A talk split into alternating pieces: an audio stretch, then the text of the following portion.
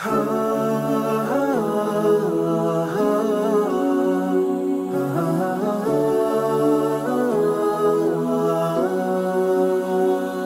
alaikum och hjärtligt välkommen till Koranpodden. Jag heter Sally och detta är podden för dig som vill bredda och fördjupa dina kunskaper om Koranen för att på så sätt stärka din tro och berika ditt liv. Du lyssnar på poddavsnitt 221 och idag ska du få lyssna på Koranens 80 kapitel, Sura Abasa, som på svenska översätts till med bister min. Suran består av 42 verser, eller ayat som det heter på arabiska. Och enligt flertalet lärda uppenbarades de tio första verserna i denna sura i omedelbar anslutning till en viktig händelse som inträffade i ett mycket tidigt skede av profeten Muhammeds verksamhet. Över honom var Guds frid. Det som inträffade profeten Muhammed bär på djupa lärdomar för profeten själv men också som en stående lärdom för alla som tar del av suran idag. Denna sura tillhör Meckaperioden. Denna sura, eller kapitel i Koranen, har liksom många andra suror fått sitt namn efter ett ord som förekommer i suran, i detta fall med bister min, abasa, som man finner i vers 1. Denna sura reciteras så vackert på arabiska av den sudanesiska koranrecitatören Norin Mohammed Siddiq. Född 1982 och gick bort 2020 i en tragisk bilolycka. Han blev endast 38 år gammal. Må Gud förbarma sig över hans själ och belöna honom för allt det goda som han har gjort och för den vackra recitation av Sura Abasa som du alldeles strax ska få lyssna på. Norin Mohammed Siddiq var imam och böneledare i Sudans huvudstad Khartoums största moské. Norin Mohammed blev känd för sin unika koranrecitation Hans stil är vanlig för länderna i Saharas södra bälte som sträcker sig från Västafrika till Afrikas horn. Det är en stil, en sång om du så vill kalla det, som rör vid hjärtat och väcker den till liv. Efter varje vers, efter varje äja som reciteras på arabiska får du också höra den svenska översättningen läsas upp av mig. Vissa koranverser får du lyssna på mina personliga reflektioner kring lärdomarna som vi kan dra nytta av. Den svenska översättningen baserar sig på Mohammed Knut Bernströms översättning av Koranen och heter Koranens budskap. Detta unika sätt att få uppleva Koranen, att lyssna på den reciteras på arabiska samtidigt som du får lyssna på den svenska översättningen med reflektioner är nog det bästa sättet som en person kan uppleva Koranen på som inte har arabiskan som sitt modersmål. Okej, nog med försnack. Här är Sura Abasa med bister min reciterad av Norin Mohammed Siddiq. Må Gud förbarma sig över hans själ med svensk översättning och reflektioner av mig.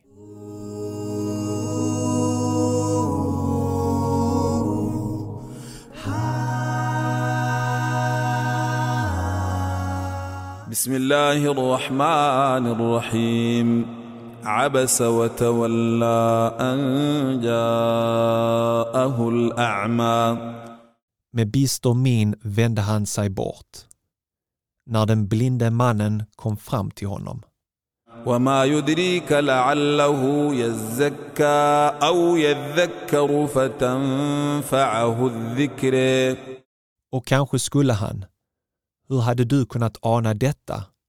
Kanske skulle han ha vuxit i renhet. Eller har tagit emot och dragit nytta av vad du skulle ha sagt honom.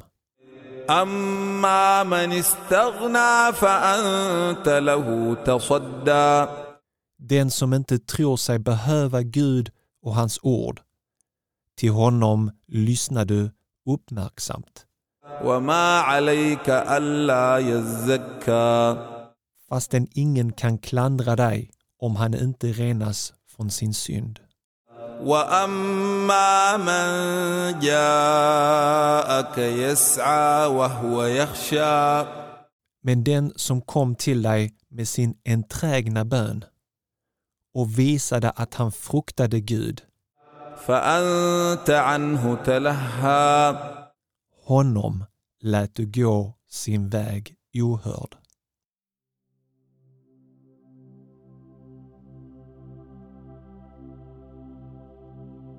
Dessa tio första verser i denna välsignade sura, den åttionde suran i Koranen, handlar om den blinde mannen Abdullah ibn Um Maktum.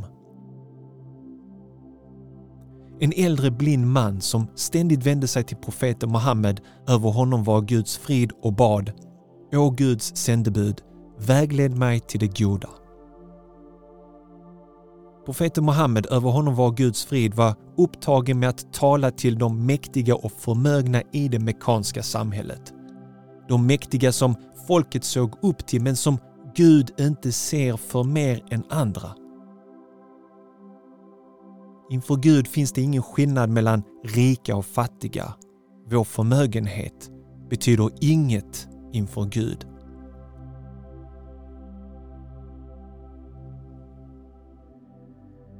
Dessa tio verser uppenbarades för att tillrättavisa profeten Muhammed. Över honom var Guds frid att han inte får ignorera någon som är genuint intresserad av tron bara för att han anses vara fattig, svag och maktlös för att istället predika för makthavarna i Mekka.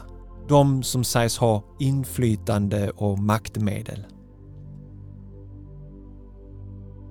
Inför Gud är alla människor lika mycket värda. Guds mått är andra än våra mått och det är denna läxa som Gud ville lära profeten Muhammed över honom var Guds frid, men också dig och mig.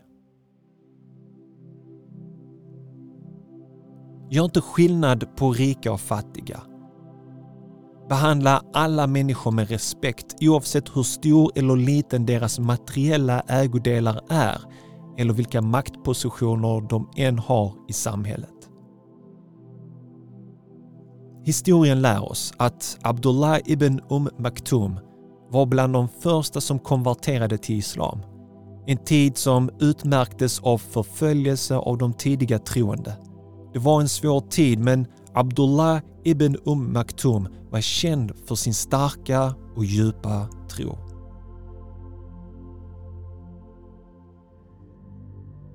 Det berättas att profeten Muhammed, över honom var Guds frid, som hade lärt sig sin läxa brukade hälsa på honom med de ömma orden “Jag hälsar välkommen den för vars skull min Herre tillrättavisade mig”.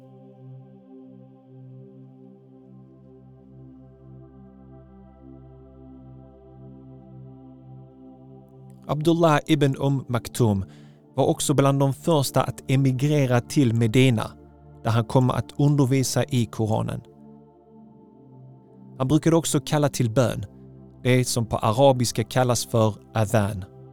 Emellanåt brukade profeten Muhammed, över honom var Guds frid, låta honom vara ansvarig för staden när han lämnade den. En ärofull uppgift som visade att profeten Muhammed, över honom var Guds frid, litade på honom och gav honom respekt. Även om han var blind ville Abdullah ibn Um Maktum delta i de olika militärexpeditionerna för att försvara tron fastän han inte var ålagd detta. Han var undantagen från detta försvar på grund av att han var blind men han insisterade och sa Låt min position vara mellan två led och ge mig fanan. Jag kommer bära fanan åt er och försvara den. Jag är blind och kommer därför inte att springa och överge slagfältet.” Slutcitat.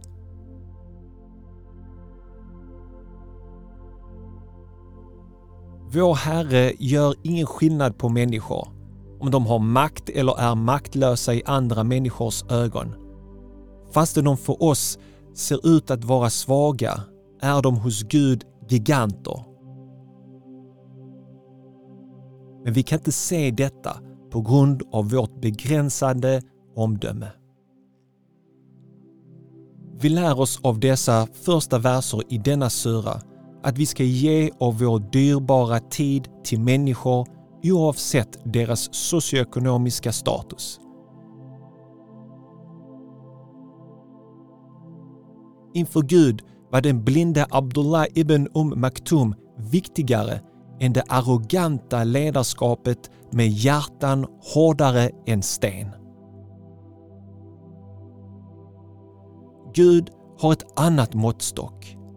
Gud har ett unikt sätt att värdera människor. Han ser inte till om de är världsligt rika eller mäktiga. Gud ser till deras hjärtan och deras handlingar. Gud ser förbi det ytliga som förblindar många. Och detta lärde han oss genom att tillrättavisa profeten Muhammed, över honom var Guds frid, i denna sura. Om detta unika måttstock som Gud använder sig av för att bedöma människor läser vi om i Koranen, sura 49, vers 13. Inna akramakum inda Allahi atqakum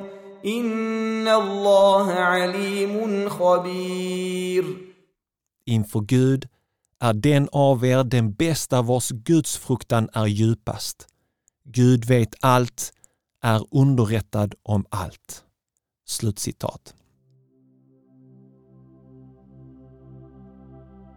Det som skiljer oss åt är vår relation till vår skapare, vår gudsfruktan och gudsmedvetenhet. Inte om vi är rika eller fattiga, män eller kvinnor, vita eller svarta.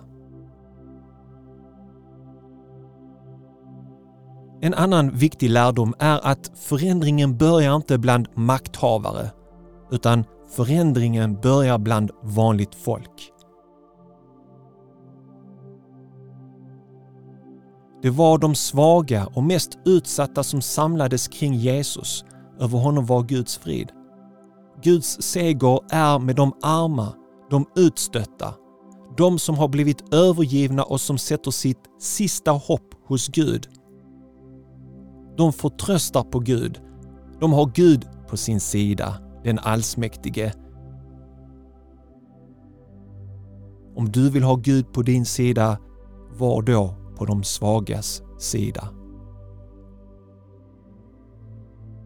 Profeten Muhammed, över honom var Guds frid, är ödmjuk inför tillrättavisandet. Han känner sig inte kränkt för att Gud tillrättavisar honom, lär honom en läxa. Tvärtom känner profeten Muhammed, över honom var Guds frid, sig hedrad på samma sätt bör vi vara ödmjuka och tacksamma inför människor som tillrättavisar våra brister och som på så sätt hjälper oss att utvecklas och bli bättre. Din bästa vän är inte den som endast hyllar dig och sätter dig på en pedestal. Din bästa vän är den som fungerar som en spegelbild. En vän som påminner dig och som visar på dina brister i syfte att du ska bli ännu bättre än du är idag. Men var vaksam över falska vänner.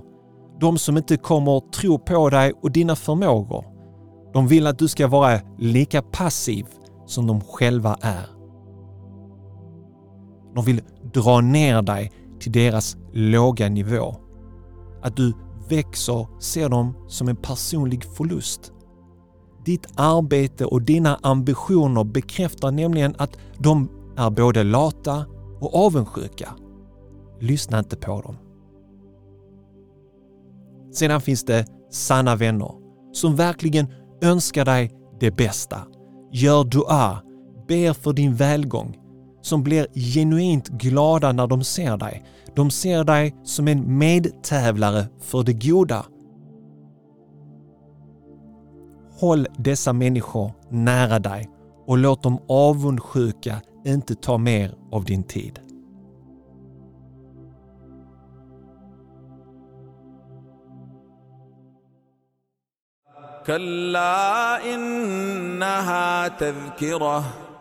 Nej, detta är en påminnelse för dig och låt den som vill lägga den på minnet. Bevarade på ark som behandlas med vördnad. Hålls det högt i ära, obesmittade av jordisk smuts. Himmelska budbärare bär dem i sina händer. Ädla och plikttrogna tjänare.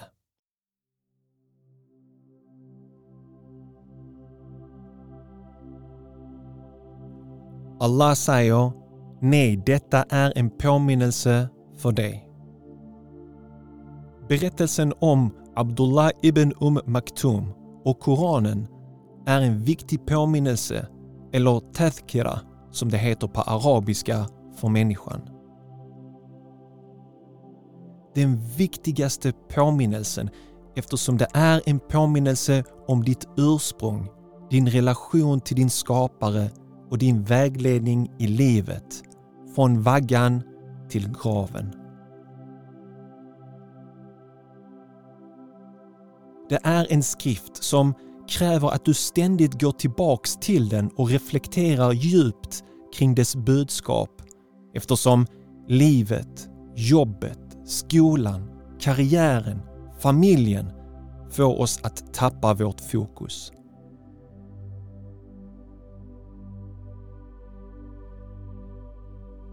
Vi glömmer bort vårt möte med Allah. Vi glömmer bort att vårda vår själ, ge den den näring den behöver och har rätt till. Profeten Muhammeds, över honom var Guds frid, yttersta uppgift är inte att göra människor troende, vilket en del människor kan tro. Nej, hans uppgift är att förmedla, berätta vidare, påminna om Koranens budskap, om Guds ord. Det är sedan upp till människan. Det är upp till dig och mig om vi vill hörsamma denna påminnelse eller om vi vill avvisa den. Vägledningen kommer endast från Gud. Det är endast genom hans vägledning och nåd som människor blir troende. Tron kan inte heller påtvingas under vapenhot eller utpressning. I allt det goda som den troende gör överlämnar hon resultatet till Gud. Vårt fokus ska inte vara resultatet. Vårt fokus ska vara på att göra gott. Ibland återhåller Gud det goda resultatet från oss för att pröva vår uppriktighet och tillgivenhet. Om vi gör det goda för att andra ska berömma oss eller om vi gör det för att vinna Guds förnöjsamhet. Så fortsätt göra gott och överlämna resultatet i Guds händer. Att påminna varandra att göra gott och följa Guds vägledning är bland det bästa och ädlaste som vi kan göra. Det är ålagt var och en av oss, oavsett hur mycket eller hur lite kunskap vi har. I Koranen säger Gud om denna ädla uppgift att påminna våra medmänniskor att följa Guds vägledning. Gud säger ومن احسن قولا ممن دعا الى الله وعمل صالحا وقال انني من المسلمين Vem talar ett skönare språk än den som kallar människorna till tron på Gud, som lever ett rättskaffens liv och som säger “Jag hör till dem som har underkastat sig Guds vilja”. Sura 41, vers 33.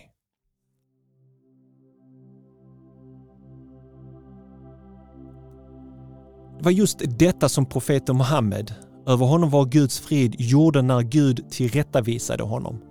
Han bjöd in de inflytelserika, de mäktiga i samhället, men åsidosatte de svaga och de som lever i samhällets periferi, utkanter.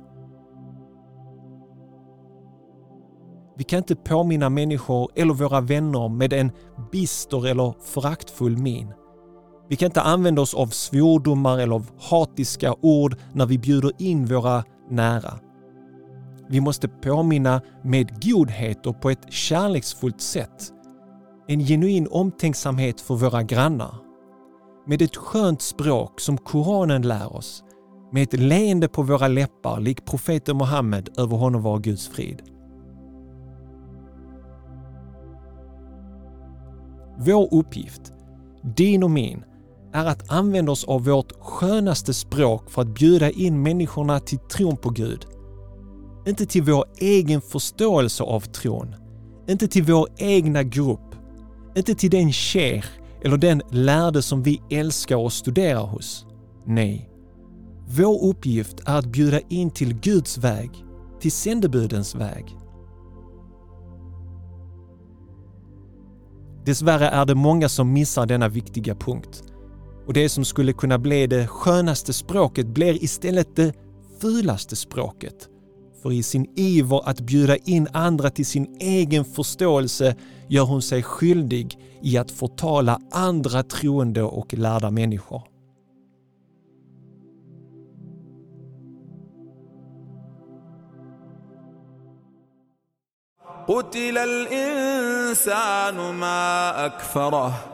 Men genom sin ihärdiga förnekelse av sanningen drar människan på sig Guds fördömelse och utestänger sig själv från hans nåd.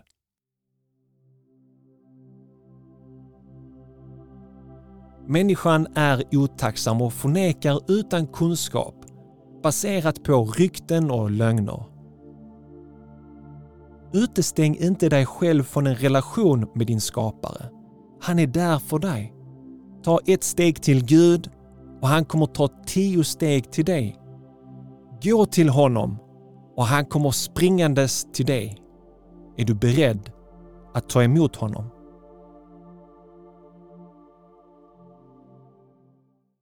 من أي شيء خلقه من نطفة خلقه فقدره Och vad har Gud skapat henne? Han har skapat henne av en droppe sädesvätska och ger henne därefter de egenskaper som hennes uppgift kräver.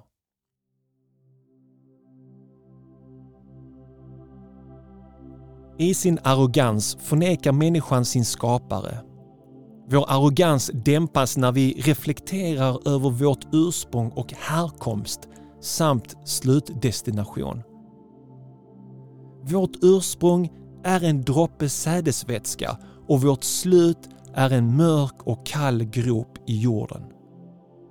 Så minns alltid var du kommer ifrån och vart du är på väg och lockas inte av människor som har glömt sitt ursprung och sitt slut.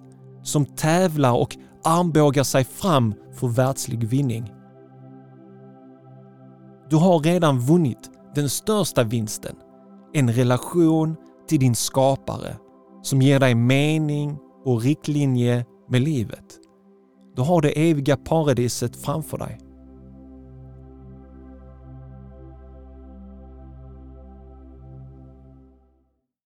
ثم السبيل يسره ثم أماته فأقبره Sedan jämnar han vägen för henne. Till sist låter han henne dö och begravas.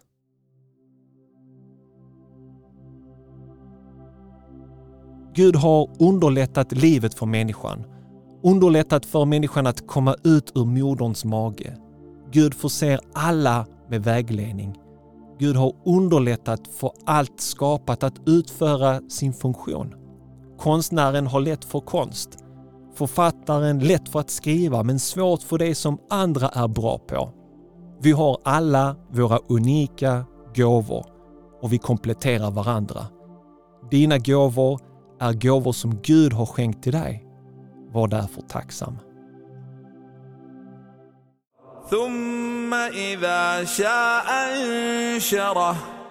Och när han vill ska han väcka henne till nytt liv.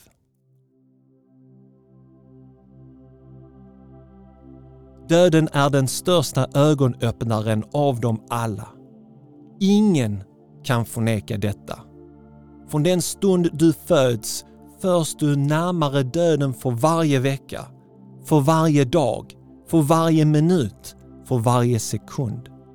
Din tid är därför dyrbar och vilket vansinne är det inte att då slösa bort denna dyrbara tid på sådant som inte förbereder dig för det som ska komma efter döden.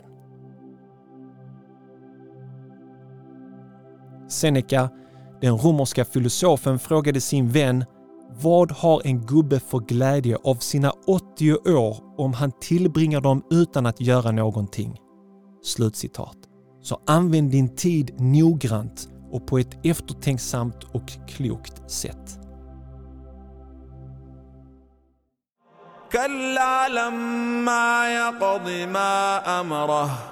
Men människan har inte fullgjort de plikter som han har lagt på henne. Gud påminner oss om våra brister. Våra böner är bristfälliga. Vår tacksamhet är inte tillräckligt omfattande. Vi är glömska. Det är viktigt att vi bekräftar vår bristfälliga natur som gör oss ödmjuka, redo att göra vårt bästa för att följa Gud och göra gott. Det är allt som Gud kräver av oss. När vi är ödmjuka är vi beredda till förändring. De arroganta är statiska och oföränderliga.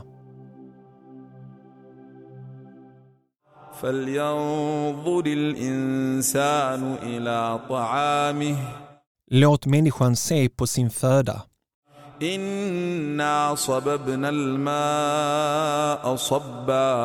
Vi sänder ned regn i riklig mängd. ثم شققنا الأرض شقا och låter sedan de spirande fröna öppna fåror i jorden. فأنبتنا فيها حبا och brödsäd växa upp ur den وعنبا وقضبا وزيتونا ونخلا och druvor och färskt grönt och olivträd och dadelpalmer. Och andra träd som bildar lummiga parker. Och frukter och foderväxter. För era egna behov och för er boskap.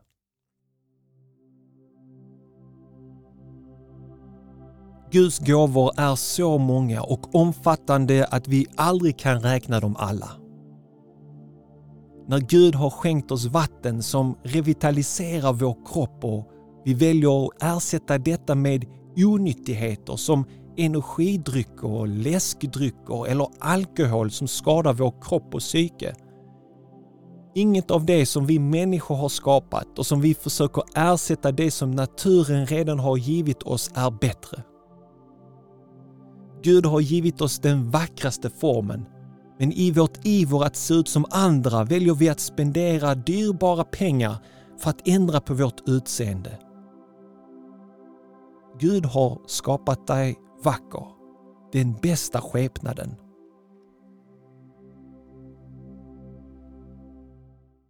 فإذا جاءت الصاخة när uppståndelsens dag bryter in med ett mäktigt dån.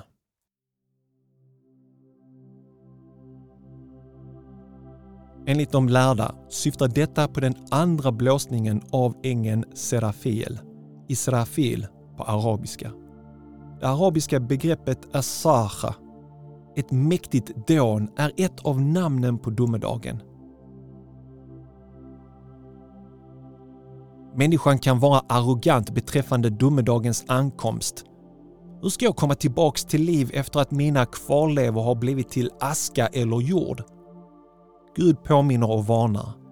detta mäktiga dån kommer att återge liv till var och en av oss. För den yttersta domen.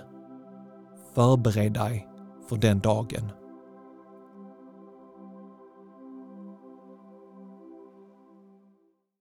يوم يفر المرء من أخيه وأمه وأبيه kommer människan att undvika sin broder och sin moder och sin fader وصاحبته وبنيه och sin hustru och sina barn.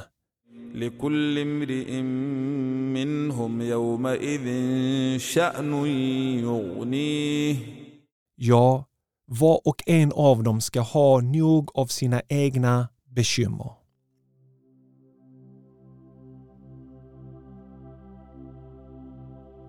Släkten och familjen, dina vänner kommer inte betyda något den dagen. Du kommer stå alldeles ensam inför din skapare, din Herre. Ingen annan människa kommer stå vid din sida när du tar emot din dom. Om vi har förstått att det är endast jag och Gud på den yttersta dagen är det viktigt att du väl har fattat beslutet att följa sanningen. Ha din blick riktad mot Gud, ditt totala fokus på Gud. Du behöver inte bli accepterad av andra så länge Gud har accepterat dig. Andra människors tyckande bleknar och deras kritik och hat av din tro blir oviktig eftersom ingen av dessa som nu säger sig vilja ditt bästa kommer att stå bredvid dig eller försvara dig inför Guds dom. Ha din fokus på din skapare.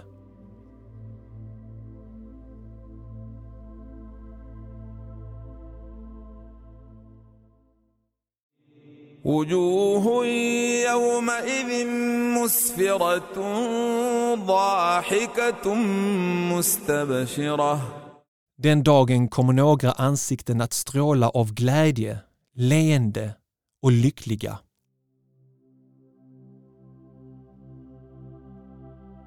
Ansiktet är hjärtats spegel. Ditt ansikte reflekterar vad som finns i ditt hjärta. På den dagen kommer de troende vara glada över de goda nyheterna. Detta delvis på grund av att de regelbundet tvagade sina ansikten inför bönen.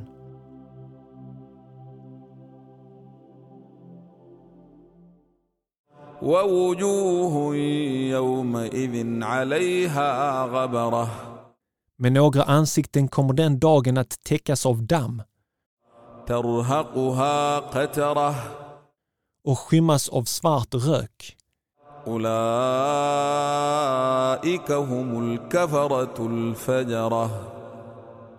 Det är de som förnekade sanningen och sjönk djupt i synd.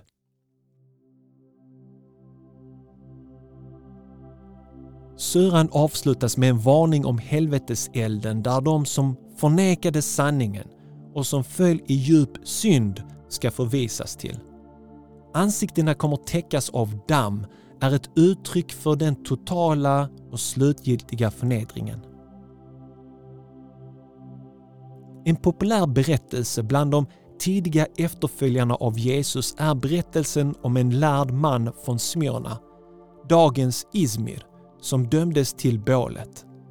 Denna lärda man och efterföljare av Jesus läror förföljdes allvarligt av den romerska överhögheten. Inför flera tusen åskådare tog den åldrige lärde mannen emot sin dom om bålet med högburet huvud. Han sa Ni hotar med en eld som brinner en timme för att sedan fallna. Ty ni är ovetande om den kommande domedagens eld och eviga straff som är förbehållet de vantrogna. Deklarerade den lärda mannen innan han lät sig förtäras av eldens lågor. Elden är en sanning och paradiset är en sanning. Sök paradiset. Sök skydd från elden.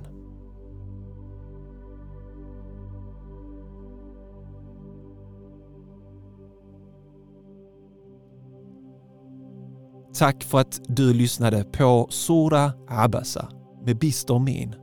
Reciteras på arabiska med svensk översättning och reflektioner av mig. Vilka lärdomar tar du med dig från denna sura? Jag är nyfiken på att få veta.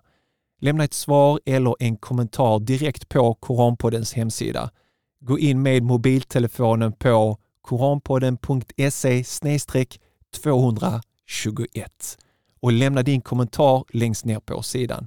Du kan också mejla mig dina tankar på hej koranpodden.se. Nästa vecka är vi tillbaks inshallah med poddavsnitt 222. Och då får du lyssna på mitt samtal med Arjan Dushko som har varit aktiv under många år i Klippans unga muslimer. Här kommer ett kort smakprov från vårt samtal.